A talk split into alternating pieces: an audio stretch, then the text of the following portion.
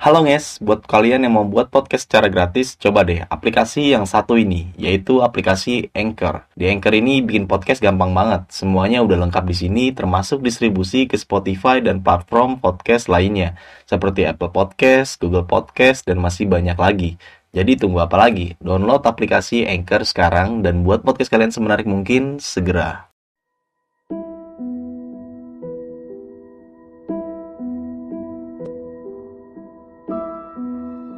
Nggak tahu kenapa pikiran kayak aneh aja bang. Pokoknya hari itu mendaki itu ya bener-bener aneh lah pokoknya. Nggak bisa tidur nggak tahu apa yang dipikirin. Gue kayak di, di kerajaan itu kayak gue dienakin lah bang. Segala macem dienakin. Gue nyetel lantunan ayat Al-Quran badan gue langsung gini bang. Kayak gitu bang. Gemeteran kayak gitu di galeri itu ada tulisan nih bang. Aku nggak mau pulang. Aduh. kayak gitu bang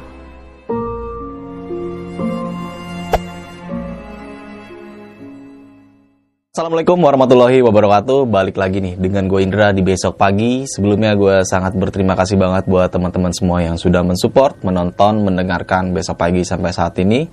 Semoga teman-teman semua yang mendengar dan menonton video ini Selalu diberikan kesehatan oleh Tuhan yang Maha Esa. Oke, kita langsung aja nih Sapa narasumber gue kali ini. Halo, Bang Rizky. Ya bang Sehat bang? alhamdulillah Alhamdulillah kita ketemu lagi nih bang Oke Niki, di segmen kali ini lo mau membawakan cerita pengalaman pendakian lo di gunung mana nih? Gunung Gede Pangrango bang Gede Pangrango. Itu tahun berapa sih, Ki? tahun 2021 2021. Licin nggak licin cok enak kak kira enak kak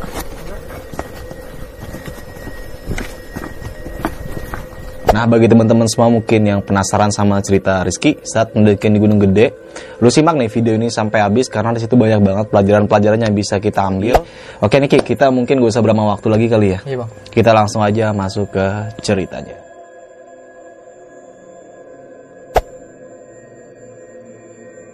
Gede pada tahun 2021 Ki. Di sini kan lu sempat mengalami kejadian di luar batas nalar lu ya kan. Iya, Bang. Sampai akhirnya teror itu berlanjut sampai lu kembali ke rumah. Dan pada intinya eh, jiwa raga lu itu tidak diizinkan untuk kembali ke rumah karena disukai nama penunggu gaib itu. iya bang benar Nah, bisa lu ceritain gak sih Ki? Dari awal sampai akhir lu mengalami kejadian seperti itu kayak gimana? Jadi kejadian ini tuh tanggal 3 Juli 2021. Jadi kejadian ini tuh pas banget PPKM bang.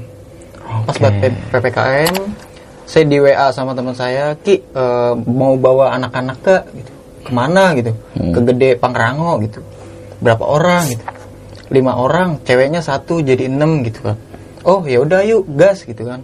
Mumpung gue lagi free nih, nggak apa-apa yuk kita gas. Gitu yaudah terus akhirnya kita kontek-kontekan terus jelang hari H kita di WA kan Ki lu udah di mana gitu gue udah prepare nih udah segala macem lu di rumah kan iya gue yaudah gue ke rumah lu ya kita OTW tuh bang dari Depok ke rumah teman kita tuh bang nggak jauh lah tempatnya gitu kita udah sampai tuh kita ngobrol-ngobrol segala macem. Terus juga kita disiapin kopi apa segala macem. Terus kita sholat maghrib dulu tuh bang. Kan kita kan berangkat sore tuh sampai ya kisaran setengah enam lah sholat maghrib. Terus kayak udah ada feeling tuh bang. Kayak kok badan gemeteran gini? Kayak gitu bang. Badan udah gemeteran gak enak lah pokoknya kayak gitu. Terus ditanya kan sama teman-teman saya bang. Ki lu sholat? Gitu. Iya gue bisa sholat gitu terus nggak selang berapa lama nah, di WA kan sama Mang Putro ki jadi OTW nggak? Jadi nih mang. Berangkatlah kisaran jam 10 malam berangkat dari Depok ke base camp Gunung Gede via Putri. Kita di perjalanan ya aman-aman aja bang kayak gitu kan. Kan mau ppkm nih bang. Nah di pertengah jalan itu kayak banyak razia. Terus Iya. juga di beton jalanan di beton betonin nah akhirnya kita sampai base camp putri itu kisaran jam setengah satuan ya kayak biasa lah bang ngopi ngobrol-ngobrol kayak gitu terus disiapin lagi P3K nya dicek-cek lagi barang-barang ada yang ketinggalan atau enggak Terus kisaran jam 3 itu kita bangun bang. Cuman anak-anak pada tidur kan. Kita berdua ngobrol sama teman saya. Ki gimana Ki? Aman gak? Cuaca aman lah nih. Udah musim panas kan belum Juli. Saya bilang kayak gitu kan. Lu nggak tidur Ki? Enggak. Posisinya itu kita naik gitu bener-bener nggak tidur sama sekali bang. Dari rumah tuh. dari rumah nggak tidur sama sekali. Di base camp pun nggak bisa tidur sama sekali bang. Nggak tahu kenapa pikiran kayak aneh aja bang. Pokoknya hari itu mendaki itu ya bener-bener aneh lah pokoknya. Nggak bisa tidur nggak tahu apa yang dipikirin. Kayak gitu bang. Pas kisaran subuh lah karena kasihkan ngobrol subuh kita sholat subuh dulu kita bangunin anak-anak eh sholat subuh dulu gitu kan. Mhm. sholat subuh kelar sholat subuh kita packing ulang lagi masuk masukin barang yang kita keluarin tadi. Udah kelar kita ngurusi maksi itu jam setengah tujuh lah bang. Kita mulai ngetrek karena posisi saat itu itu pendakian kayak terakhir lah bang. Rame banget bang. Sampai gunung gunung gede itu macet-macetan bang. Terus kita ngurus si maksi jam setengah tujuan ngurus segala macem. Kita berdoa tuh bang. Berdoaan. Saya mimpin tuh bang. Karena kita bawa rombongan teman saya. Mhm. mimpin doa kayak doa keselamatan. Yuk sebelum kita berangkat alangkah baik kita berdoa. Semoga kita dijauhkan dari mara bahaya gitu kan. Dijauhkan dari pikiran negatif hati hati negatif kayak gitu. Semoga kita selamatlah sampai tujuan kayak gitu. Berdoa mulai. Kelar doa keselamatan kita do- jangan lupa doain para pendahulu di Gunung Gede Pangrango terus kita ngomong kan eh, sebelum kita berangkat mari kita doakan yang punya soibul wilayah Gunung Gede Pangrango. Terus kita kirimin al-fatihah udah kirimin al-fatihah kita jalan tuh bang ngetrek jam setengah 8 kita mulai start ya selama pendakian ya aman-aman aja bang cuman macetnya ini bang Nggak karuan. Iya nggak karuan, nggak dikit-dikit berhenti, dikit-dikit berhenti, dikit-dikit berhenti. Kayak gitu bang. Ya sebenarnya abis sebenarnya waktu abis di jalan doang bang kayak Hmm. gitu. Terus eh, sampai pos 2 itu kisaran jam 10 lah, jam 10 siang kita kayak makan dulu kan kita bawa bekal nih bang dari base camp kan bawa bekal gitu buat nanti makan di pos 2 gitu, pos 2 atau pos 3 biasanya kayak gitu bang. Terus kita sampai pos 2 yang ngob- ngobrol-ngobrol lah sama anak-anak gitu. Kita sampai surkan, surkan jam berapa nih Ki? Sampai surkan jam berapa? Gue bilang, ya sore lah kita mau maghrib lah. Ya kita nggak tahu kan. Mhm. Namanya juga lagi macet kayak gini, gue nggak bisa ngestimasi yang tepat jam berapa gitu kan. Oh ya udah ya. Terus jalan lagi lah dari pos 2 itu kita start itu jam sebel jam setengah 12 lah bang, jam setengah 12 siang karena kasihkan ngobrol kan gitu, jadi males gitu bang jalan dari pos 2 sampai pos 3 ya gitu pos 3 tuh rame banget tuh bang bener-bener rame banget padat kayak spot buat duduk itu susah. Gila, ada yang Rame duduk di atas banget. pohon gitu, iya nggak ada bang. Nggak ada, itu bener-bener rame banget hari itu gunung gede. Terus sampai saya tanya sama, orang warungnya "Eh, mas kok hari ini rame banget? Iya mas soalnya besok mau ditutup soalnya kan. Mau ppkm gitu kan. Gunung semua gunung di Jawa Barat ditutup gitu. Ah. lagi zona merah juga gitu. Mungkin ini hari terakhir mas. Oh iya iya. Ya juga sih bu. Terus akhirnya kita istirahat dulu tuh kan kita minum nutrisari apa ngopi dulu kita makan gorengan kan ngobrol-ngobrol ya mau sholat juhur sholat juhur dulu gitu. Terus kisaran jam satu itu kita ngelanjutin perjalanan lah bang. Ngelanjut- ngelanjutin perjalanan sampai ke pos 4 simpang Maleber. Iya. sampai simpang Maleber itu ya biasa-biasa aja gitu bang. Sampai simpang Maleber itu kisaran jam setengah empat sore kalau kalau nggak salah gitu kan karena emang macet-macetan gitu antri dulu yang turun nunggu dulu kadang yang naik nunggu dulu kayak gitu bang. Sampai di sampai di pos 4 itu kita ngelanjutin lagi kisaran jam setengah empat bang. Setengah empat ngelanjutin lagi sampai alun-alun Surya Kencana Timur itu jam 5 jam 5 sore. Jam 5 sore ya itu pendakian pertama kali yang terlama lah karena ya macet-macetan gitu. Tunggu-tungguan antri dulu sampai di Surken kita nyari spot buat diriin tenda nih bang. Buat diriin tenda. Kita nyari sampai ke Surken Barat nih dekat mata air. Nah kita berhenti dulu nih bang. Berhenti dulu. Nah teman saya nih yang bawa cewek nih cowoknya nyari spot tenda bang sama teman saya kan. Nyari spot tenda. Ki gue nyari spot tenda dulu ya. Iya lu jagain cewek gue ya Ki. Iya tenang gitu. Dia nyari berdua. Nah si ceweknya ini kan deket sama kita nih bang nah kita tengok dia kan lu kenapa gitu? Nah si cewek ini nih kedinginan bang. Lu kenapa Mel? Bilang gitu. Nggak apa-apa Ki. Lu serius kalau kenapa-napa lu bilang aja sama gua kayak gitu kan. Serius nggak apa-apa Ki gitu. Nah selang setengah jam dia begini bang badannya gemeteran gitu kan. Lu kenapa lu kenapa gitu kan. Terus kata bocah-bocah kan lu kenapa lu kenapa? Udah aja ya nggak usah nggak usah panik kayak gitu santai aja gitu kan. Kita lepas jaket nih pakai jaket gua nungguin cowok lu cowok lu belum sampai gitu. Yuk ikut gua ke tenda orang gitu. kita tuntun dia tuh bang. Kita bopong dia. Saya bilang kan assalamualaikum mas. Lagi pada ngapain? Masak ya? Iya mas. Sini sini. Masak ngopi dulu sini. Ini mas saya mau nitip anak teman saya nih. Nah cowoknya lagi nyari spot tenda. Saya nitip sebentar ya mas. Dia soalnya kedinginan kayak gitu. Ya udah saya titipin tuh. Titip sebentar ya mas gitu. Oh iya iya mas. Silakan silakan. Saya masukin dia saya balik lagi kan ke tempat saya tadi nah udah ketemu di bang spot tendanya kan? Hmm. udah ketemu. Nah dia tuh masih di situ bang.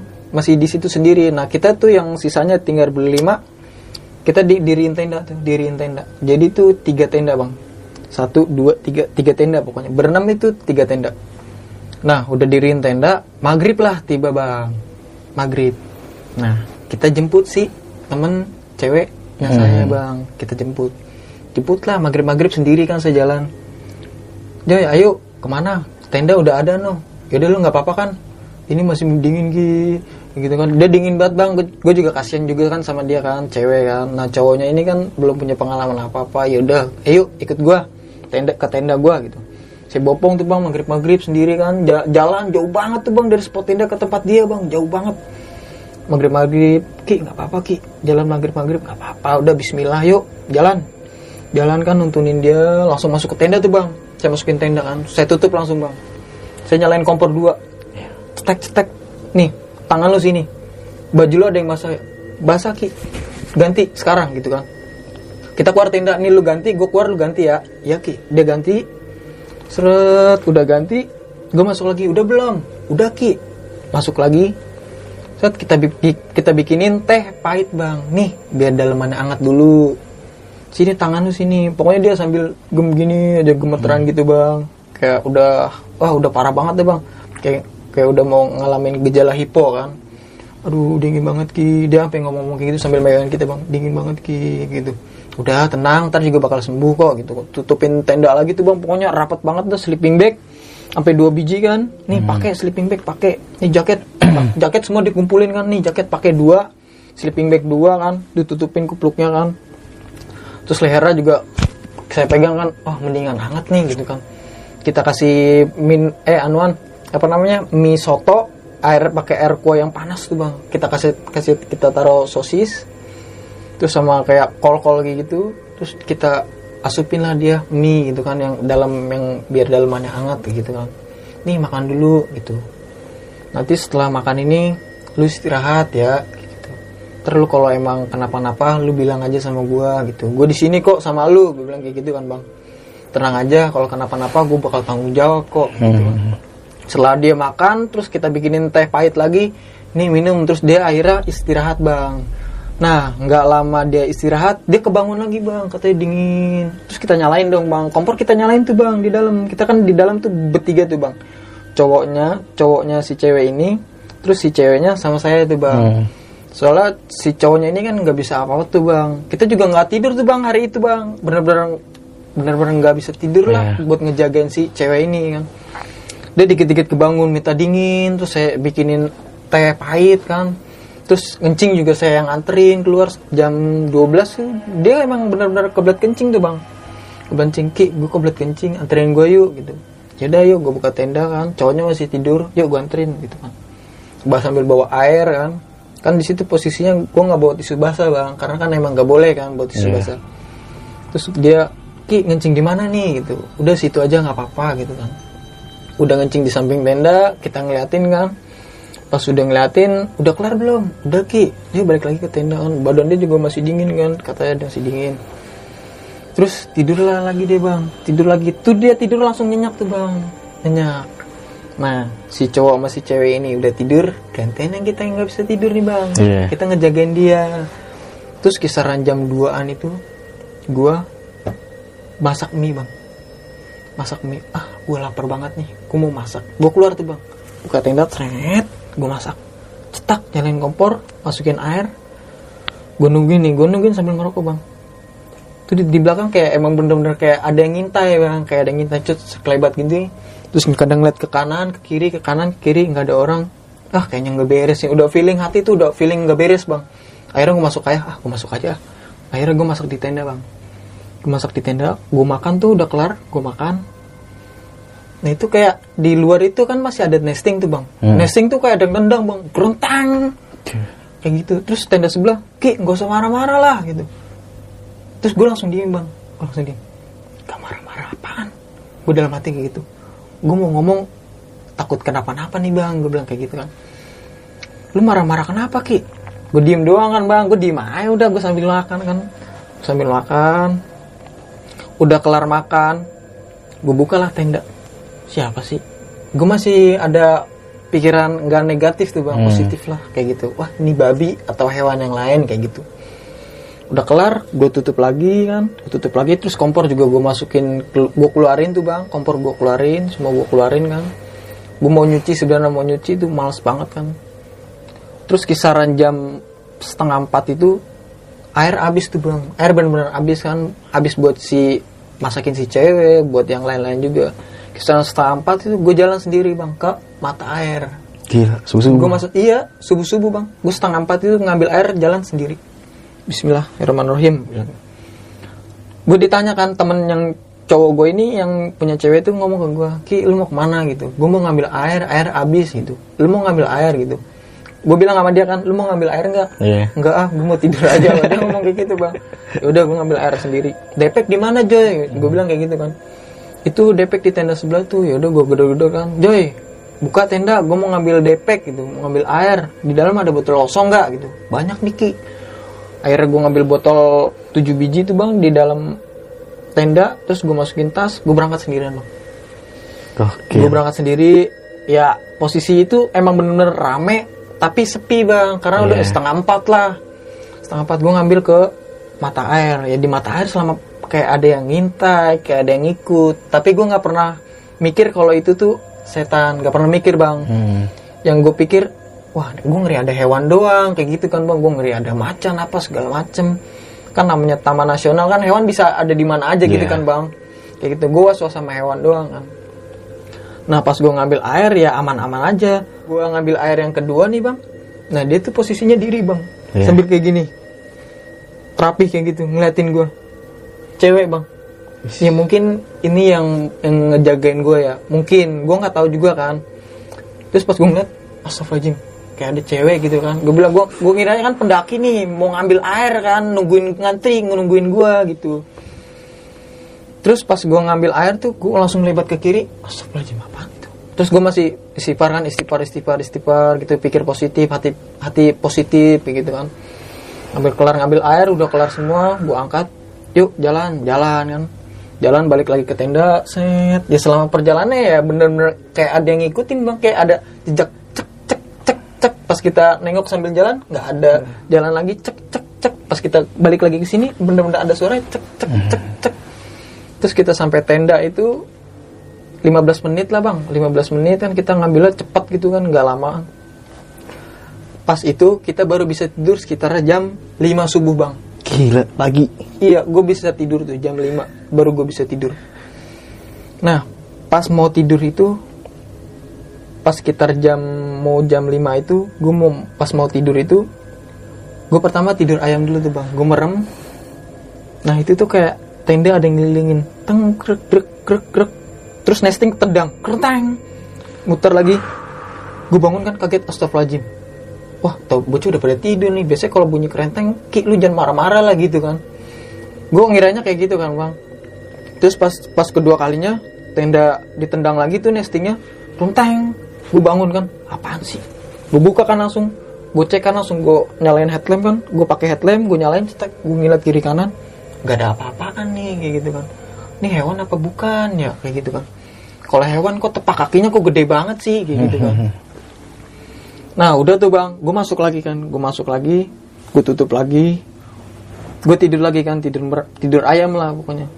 Nah itu tuh gue ngerasa emang bener-bener kayak gue tidur itu kayak ada orang nih bang di, di belakang gue nih, di atas kepala gue. Dia ngomong kayak gini, matiin musiknya, kayak gitu bang. Di kuping lu tuh. Iya, cuman suaranya halus banget. Itu pas banget gue nyetel lagu bang. Lagunya itu nggak kenceng, nggak keras-keras banget lah, sedang lah. Intinya kedengeran di tenda gue aja bang. Sampai pagi-pagi gue tanya anak-anak, gue kedengeran musik gak? Pas jam limaan jam setengah enaman gitu. Enggak ki nggak kedengeran apa apa gitu terus ah ini siapa nih? gitu ngomong kayak gini. Wah udah gue lanjut tidur bang. Gue lanjut tidur. Nah pas di gue tidur itu gue dimimpiin sama yang penguasa gunung gede pangrango bang. Yang nggak bisa gue sebutin. Gue dimimpiin sama dia. Nggak dimimpiin sih kayak di kebayang-kebayang aja gitu kan dia kayak kayak adat Jawa emas gitu. Kayak ada jenggotnya. Gue langsung bangun tuh bang. Astagfirullahaladzim gue tidur lagi tuh bang. Gue tidur lagi. Baru gue kayak ada yang nyampein pesan gitu. Ngomong kayak gini ke gue bang. Ki matiin musiknya. Gila gak enak sama penunggu-penunggu sini. Dia ngomong di di di mimpi gue ngomong kayak gitu bang. Gue langsung bangun kan astagfirullahaladzim. Oh iya gue lupa nyetel musik kan gue matiin. Udah kan tuh gue baru bisa tidur kan bang? Baru gue bisa tidur terus setengah tujuh gue dibangunin tuh bang sama teman gue Ki bangun udah pagi masak. Kan bocah nggak ada yang pada bisa masak kan bang? Gue akhirnya gue masak. Gue nyiapin lah kayak nesting terus kompor air untung udah gue siapin kan bang. Jadi tuh pagi gue ngambil air kan gue masak gue masak mie doang tuh hari itu makan mie sama nasi doang tuh sama sosis atau kotak nugget lah. Itu doang. Terus pas jam 7 itu tenda sebelah itu ngomong semalam setengah enam ada yang denger nggak datang delman sama kerincingan ke tenda kita? Gila. pas banget sama mimpi yang Lu gua alamin. iya bang. Pas banget. Gue di situ kayak gue didatangin siapa ya? Gitu. Apa apa gue pun belum mikir apa-apaan tuh bang. Cuman mikir gue didatangin siapa ya? Mm. cuman masih tanda tanya gitu kan nah udah tuh gue kayak masih pikir positif kan gue ngobrol-ngobrol. Gue nggak nanggepin yang apa yang dia omongin itu. Kayak gue gue ngalin perhatian lah bang. Ngalin perhatian ke dia. Ah kagak denger gue gue bilang kayak gitu kan. Gue nggak denger apa-apaan gitu kan terus akhirnya sekitar jam 9 gue summit ke gede lu yang pada mau summit ke gede ke gede dah. Gue mau di stay di sini aja. Gue bilang kayak gitu bang. Gue ngomong sendiri tuh bang kayak gitu. Gue nggak tahu. Gue sebenarnya pengen summit. Dari awal juga emang pengen summit bang kayak gitu kan gue mau di stay di surken aja ah. Lu kalau pada summit summit aja kan terus anak-anak pada summit terus jam 2an dia pada turun lagi tuh sampai bawah tuh udah gue masakin tuh bang. Udah gue masakin udah gue sediain tuh pada tinggal makan aja. Pada makan pada makan terus jam 4 setengah limaan itu gue prepare pulang bang. Prepare pu- prepare pulang. Nah udah kelar packing segala macem. Gue berdoa nih bang. Pas gue mau, mau doa briefing tuh bulat bikin buletan. Yuk sebelum kita berdoa gue langsung diam gini bang. Kayak langsung ada yang kayak ada yang mau nyampein gue bang. Kayak ada yang nyampein kayak gini. Semalam itu kamu banyak banyak yang mau gangguin kamu gitu. Cuma di sini saya sama orang-orang yang baik di sini saya ngejagain kamu di saya sebenarnya yang nendang-nendang nesting kamu itu yang jail-jail di sini. Saya gue bangun gue di langsung sadar kan gue begini. Di bang gara-gara dibangun temen gue ki lu ngapa ki? Enggak ini gue rokok gue jatuh. Gue langsung pura langsung ngejatuhin rokok kan bang. Gue ngerokok lagi yuk kita doa yuk. Doa kan doa terus pas gini mau gue mau ngerokok lagi nih bang. Gue kayak disampaikan lagi tuh bang. Makasih ya udah ngedoain para pendahulu di sini. Udah nggak buang sampah sembarangan. Udah ngedidik udah ngebawa anak-anak itu dengan nggak pakai kata kotor dan segala macem. Intinya ada ikatan baik lah kayak gitu. Udah kelar itu gue langsung sadar lagi tuh bang. Gue sadar lagi baru gue doa doain para pendahulu terus doa keselamatan karena emang mau ngetrek turun ngetrek malam gue turun lah bang. Gue turun ya selamat di perjalanan ya aman-aman aja gitu bang. Aman aman aja. Nah di jalan ini gue berhenti nih bang berhenti. Ki kok berhenti ki? Iya bentar dulu ah gitu. Gue kangen banget sama surken gue ngomong sendiri kayak gitu bang. Gue pengen ke surken lagi balik lagi gue kangen banget nih gue ngomong kayak gitu sendiri bang. Terus kata bocah "Psst, apaan sih? Gitu. Terus akhirnya nggak berapa lama gue diminumin air nih. Minum dulu nih Joy gitu. Gue minum air kan. Jalan lagi jalan lagi. Nah itu dia ada suara nangis bang. Hmm, di jalan itu Terus terus gue berhenti kan gini. "Ih, ayo dong jalan gitu. Udah duluan aja gitu. Gue mau, ke sur- gua mau ke surken lagi deh. Gue mau ke atas lagi. Udah enak gak? anci gitu kan. Akhirnya gue ditarik yang bocah istighfar ki istighfar ki. Gitu. gue jalan lagi gue jalan lagi sampai bawah itu gue kisaran setengah sepuluh lah bang. Setengah sepuluh gitu kan. Setengah sepuluh terus gue habis itu bersih bersih kan mandi segala macem. Gue ngerokok ngopi terus gue makan. Hari itu gue pulang. Hari itu gue pulang sampai rumah itu kisaran jam 2 malam. Nah sampai rumah ini gue nggak bisa nyium nggak bisa kayak ngerasain makanan. Gue kirain gue kena covid bang. Hmm.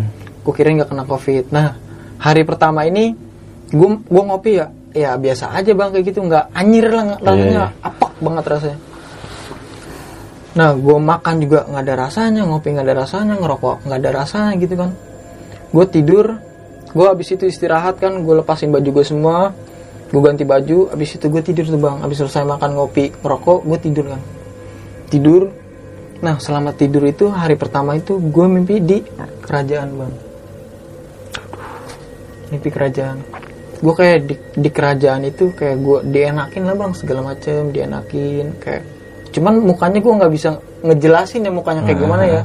gue mm, bener-bener nggak tahu mukanya kayak gimana tapi emang bener-bener kayak orang kayak pakai adat kerajaan kayak gitu bang. Gue di sana dienak intinya dienakin lah gitu. Nah pas hari kedua itu sama bang nerusin mimpi yang kemarin itu di kerajaan nerusin lagi bang. Gila, nyambung begitu Ki. nyambung bang. Nyambung. Nah selama tujuh hari gue nyambung terus pas tujuh hari tuh gue baru sadar bang kalau gue ada yang ngikutin. Gara-garanya gue buka YouTube gue nyetel lantunan ayat Al-Quran tuh badan gue langsung gini bang. Brrrr, kayak gitu bang gemeteran kayak gitu terus orang tua orang tua gue bilang gini kamu kenapa kayak gitu terus akhirnya nggak apa-apa mah gitu kan cuman gemeteran doang gitu terus akhirnya udah kamu besok ke bawa ke saudara aja gitu kan. Saudara kan orang pintar kan terus saya hari pertama gua ke orang pintar tuh gue mandi kembang tuh bang. Mandi kembang. Ya biasa-biasa aja gitu bang. Biasa-biasa aja. Nah pas hari kedua kemudian setelah seminggu itu gue hari kedua gue mandi lagi kata disuruh datang kan. Gue mandi. Nah kelar mandi itu orang pintarnya itu ngomong ke gue kayak gini. Kamu sebenarnya gak boleh disuruh pulang sama orang ini gitu. Karena kamu udah baik di sana gitu. Udah ngedoain para pendahulu udah ngedidik anak-anak ngebawa anak-anak nggak sompral nggak ngomong kotor dan segala macam katanya kayak gitu. Karena kamu udah baik kamu nggak boleh pulang katanya kayak gitu. Terus saya bilang kan nggak boleh pulang gimana gitu kan kan gue juga punya kewajiban di rumah apa yang harus gue jalani kayak gitu kan. Punya aktivitas rumah Hmm. kayak gitu. Terus akhirnya gue balik lah tuh gue balik kan ke kamar tengah tuh. Nah gue iseng buka galeri nih bang. Gue iseng buka galeri. Nah di galeri itu ada tulisan nih bang. Aku nggak mau pulang. Aduh. kayak gitu bang. Dan sorry nih, di uh, foto itu uh, masih ada Ki ya? masih ada fotonya bang. Pas mandi kembangnya juga masih ada. Oke. Lanjut Ki.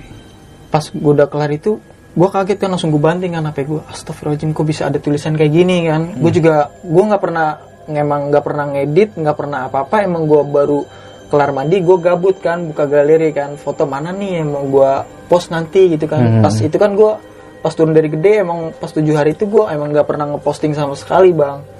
Kayak gitu terus gue sadar kan eh, kalau gue diikutin terus nggak berapa selang lama tuh setelah mandi kembang hari kedua gue nggak apa-apa kan udah hilang semua lepas. Terus gue cerita ke orang tua gue kalau gue tuh di sono kayak diikutin sampai rumah kayak gitu. Nggak apa-apa lah diikutin. Intinya kita udah baik kan sama orang sana kayak gitu. Emang kita, emang kita ke sana itu tempatnya mereka kayak gitu. Bang Hmm.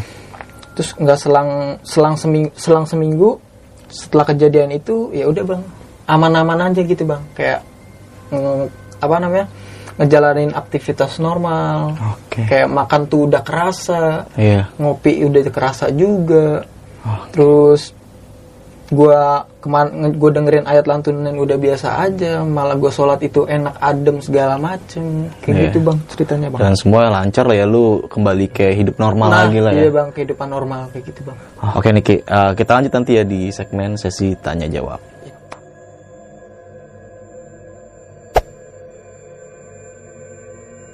Oke Niki, thank you banget nih lu udah mau berbagi cerita lu nih. iya bang Lagi-lagi di Gunung Gede. Ini tahun 2021 Ki ya. iya bang Dan di situ lu sempat mengalami kejadian yang mungkin gua eh, berpikir secara logika ya nggak masuk lah ya karena ini kejadian yang aneh banget menurut gua. Iya. Sampai-sampai lu itu nggak boleh diizinkan pulang sama penunggu gaib yang di sana iya karena alasannya lu telah berbuat baik. Yep. Yang sering gue dengar selama ini kan ketika orang yang berbuat jahat dia nggak boleh balik. iya Tapi ini kebalikannya ya. nah kebalikannya bang Dan ini baru pertama kali gue denger nih. Oke nih kita ulas di cerita pendakian lu Gunung Gede tahun 2021. Memang di tahun itu lu ada rencana eh, untuk naik Gunung Gede tahun tahun itu. nggak ada bang sebenarnya kalau udah kan gede kan udah tiga kali lah bang udah Mhm. udah tiga kali sama itu juga saya sebenarnya mau ngelarin Jawa Tengah gitu kan mau Iya. ke Merbabu gitu kan terus karena diajak temen dibayarin juga kan tinggal siapin fisik sama mental aja. Di WA gas nggak ki? Gas. Ya udah kita gas aja bang. Karena emang gak enak juga kan nolaknya bang kayak Ah. gitu. Terus juga dia pemula semua. Kita kan juga takut kenapa-napa gitu kan bang. Ya udah akhirnya kita mau bang. Oh, jadi lu yang bawa ya Iya, pada kita saat itu ya. Empat orang ya sama lu lima ya? sama gua enam bang Oh, malu Iya. enam. Oke. Nah, di gede ini kan lu sempat mengalami kayak pendakian nih jalur ramai banget nih Ki ya. iya bang Itu rame s- sampai tadi lu bilangin nggak bisa sempat ada spot duduk nih. iya bang Sebegitunya Ki. Iya bang rame banget karena emang itu hari terakhir ppkm bang besokannya kan langsung ppkm tuh bang Hai. jadi Gunung Gede tutup nah para pendaki hari itu emang bener-bener luber bang kayak gitu Nah, lu biasa ngeliat rame di kota, tapi lu jarang kan ngeliat rame di gunung tuh kayak apa? Lu rasain pada saat itu ya? Iya, Bang. Mungkin lu ada dokumentasi waktu rame-rame itu Ki?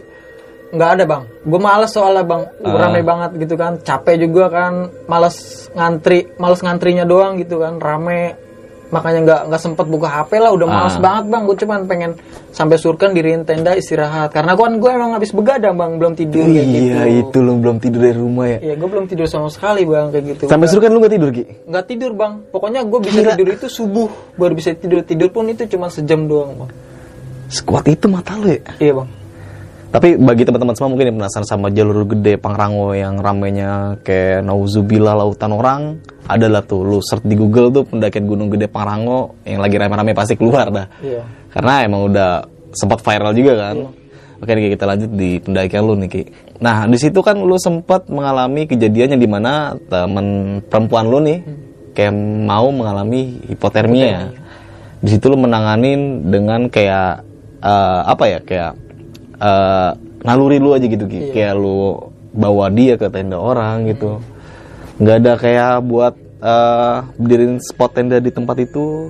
Karena emang spot itu pada hari itu kan emang rame ya bang. Jadi kita kan niatnya kan mau deket yang mau ke arah puncak gitu kan, mau ngambil di situ. Cuman emang penuh.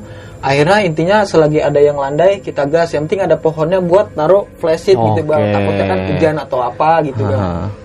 Sempat ada pertanyaan gak sih sama pendaki yang lainnya lu titipin itu? ditanya bang "Eh, kenapa mas? Gitu. Ini mas kedinginan kayak gitu. Nah teman saya ini lagi nyari spot buat diriin tenda gitu. Kayak gitu bang. Tapi ya, untungnya dia mau menerima dan mau nerima bang untungnya. Nah, di situ lu akhirnya dapat titik spot tenda jam berapa tuh, Ki? itu tuh dapat titiknya itu mau maghrib bang. Mau maghrib terus kita dipanggil ki ada nih spot tenda gitu kan buat tiga tenda empat tenda lah muat gitu kan. Hmm. ada pohonnya juga kan. Ya udah gas aja kita kan. Akhirnya kesono marahin dia diriin tenda tuh main cepet-cepetan kan. Diriin tenda. Terus yang dua ini belum jadi kan cuma tenda kita doang kan yang baru jadi. Terus akhirnya kita jemput dia maghrib maghrib terus balik lagi ke tenda langsung masukin nah yang dua ini masih masih lama lah diriin Iya, iya. tendanya kayak gitu kan Karena lu pengen eh, nge-rescue teman lu Iya yang temen itu. yang sakit ini yang mau kena gejala hipotermia. Nah, karena eh, di situ juga lu sebagai yang bawa juga ya kan punya rasa tanggung jawab yang Yap, besar juga dan itu lu lakuin di pendakian itu Iya. ya. Tapi ketika dia setelah mengalami kedinginan kan semalaman tuh ya. Iya bang. Dia sembuh itu kapan tuh Ki? Sembuhnya itu pagi bang. Dia lompat-lompatan foto sama cowok. Waduh. nggak tahu kita perjuangan Ah, nggak iya, iya, tidur iya, iya. nyembuhin dia Ah. masakin dia apa segala macem kita sampai tidur rela nggak pakai sleeping bag jaket dipakai sama dia kita Ah. cuman pakai kaos oblong doang sama alas matras doang gitu Gila itu lu lakuin Ki. iya bang intinya selagi kita sehat yang penting nyawa orang nggak bisa nggak hilang lah bang intinya gitu Keren. Nah, Niki, lu sempat mengalami gangguan-gangguan gaib yang di mana tadi lu ceritain kalau lu nestingnya sempat ada yang nendang-nendang nih kan. Iya, Bang. Nah, lu cek kembali keluar itu nesting dalam keadaan memang udah ditendang orang jauh atau dalam keadaan yang tetap gitu. di kayak jadi ten- nesting nih gue tata nih bang abis masakan gue tata Hmm. nah itu tuh nggak Jatuh. iya jatuh bang jadi nggak nggak sempurna gitu nggak kayak Oke. biasanya gitu jatuh Berarti real kayak ditendang orang. iya kayak ditendang orang kalaupun ini hewan pasti dia datang dan makan juga Iya. karena ada bekas sisa-sisa sosis nggak Ah. mungkin dong hewan ada sosis nggak dimakan kayak gitu kan Apalagi babi nah ya. apalagi babi kayak gitu bang Wah, itu gokil banget sih itu sampai belum mengalami yang kedua kalinya ya. iya bang Nah di sini tapi gue yang agak merinding ketika lu mendengar bisikan yang suruh matiin musik. iya Ada jawaban gak sih itu siapa siapa gitu Ki? Sosok itu siapa sampai pas lu ke berobat. sosoknya ini sebenarnya nggak bisa disebutin ya bang In- Hah. eh, karena emang nggak boleh disebutin ya intinya yang ada di situlah intinya gitu aja Oke. gitu Dan dia eh, baik lah ya. intinya baik lah Oh ngejaga lu gitu ya. Oke. Dan tadi sempat dibilangin kalau banyak banget makhluk-makhluk yang pengen nyerang lu ya. iya banyak banyak yang mau gangguin saya bang kayak gitu tenda saya Nah, lu kan sempat nggak boleh balik tuh sama sosok perempuan lah ya. Hmm. Nah, kenapa sih? Apa dia suka sama lu atau suka sama sifat lu yang baik gitu atau gimana nih? ya mungkin karena kita udah ngedoain para pendahulu juga udah nggak nyampah juga udah nggak ngomong kotor atau intinya yang ngerugiin diri kita atau rombongan kita sendiri kayak gitu bang mungkin Dan lu sempet tanya nggak sih kalau lu nggak boleh balik itu lu di sana pengen dijadiin apa gitu? kita kurang tahu juga ya intinya selagi dikasih tahu sama orang pintar eh, dia itu kamu tuh udah baik kamu nggak boleh disuruh pulang karena kamu emang udah baik disurkan kayak gitu bang. Gokil sih, tujuh hari tujuh malam tuh ya di rumah tujuh hari tujuh malam bang. Sampai ngalamin yang kayak kehidupan gak normal lah ya. iya bang. Tapi lu sadar tuh ya, Ki, ya, waktu kayak lu dengerin musik di kuping, ayat-ayat Al-Quran terus lu bergemeter tuh lu sadar ya? sadar bang. Sadar. Benar-benar sadar. Dan lu nggak merasa kayak ada gangguan yang aneh dalam nggak ada bang. Emang kayak kehidupan normal cuman kayak ada yang aneh aja gitu bang. Kok dengerin ayat lantunan ayat Al-Quran kok gemeteran kayak gitu bang. Pas di situ udah sadar oh ini ada yang nggak beres. Baru orang tua kita yang nanganin kayak gitu. Berarti yang peka itu adalah orang tua lu ya? iya bang. Ya, yang di mana orang-orang terdekat tuh pasti lebih peka sama lu lah ya kan? iya bang. Nah, lu kan tadi sempat bilang kalau gua nggak bisa apa tuh ngerasain makan makanan kayak kopi nggak ada rasanya hambar. Lu sempat bilang kalau lu kena covid lu sempat ini nggak? Apa tuh? Tes PCR atau Enggak bang. swab? Kalau gue tes PCR atau swab, gue pasti kena bang, pasti kan, pasti.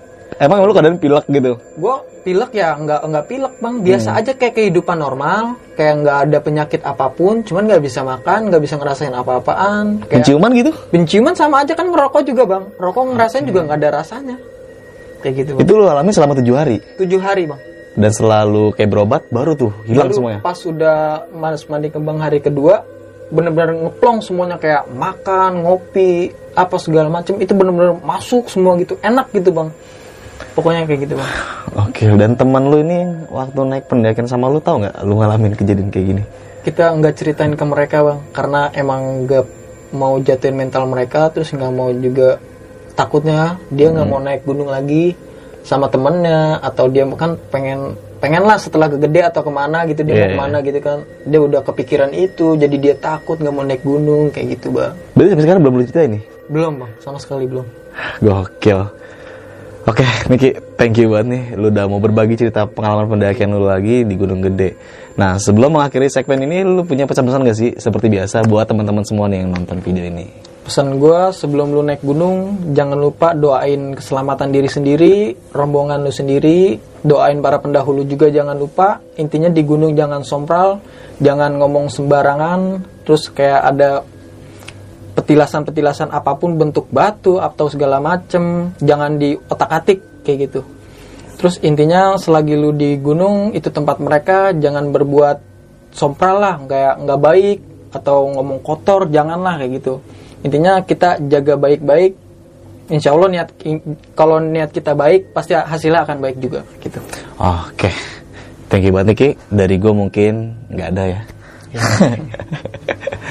Oke, ini waktu udah juga cukup malam juga mau menjelang pagi. Daripada kita berlama waktu lagi, mungkin kita akhiri aja segmen ini ya. Semoga teman-teman semua yang menyimak video ini selalu diberikan eh, hal yang positif dan bisa menjadikan pelajaran bagi kita semua. Dari gue Indra, saksikan video-video berikutnya dari Besok Pagi. Wassalamualaikum warahmatullahi wabarakatuh.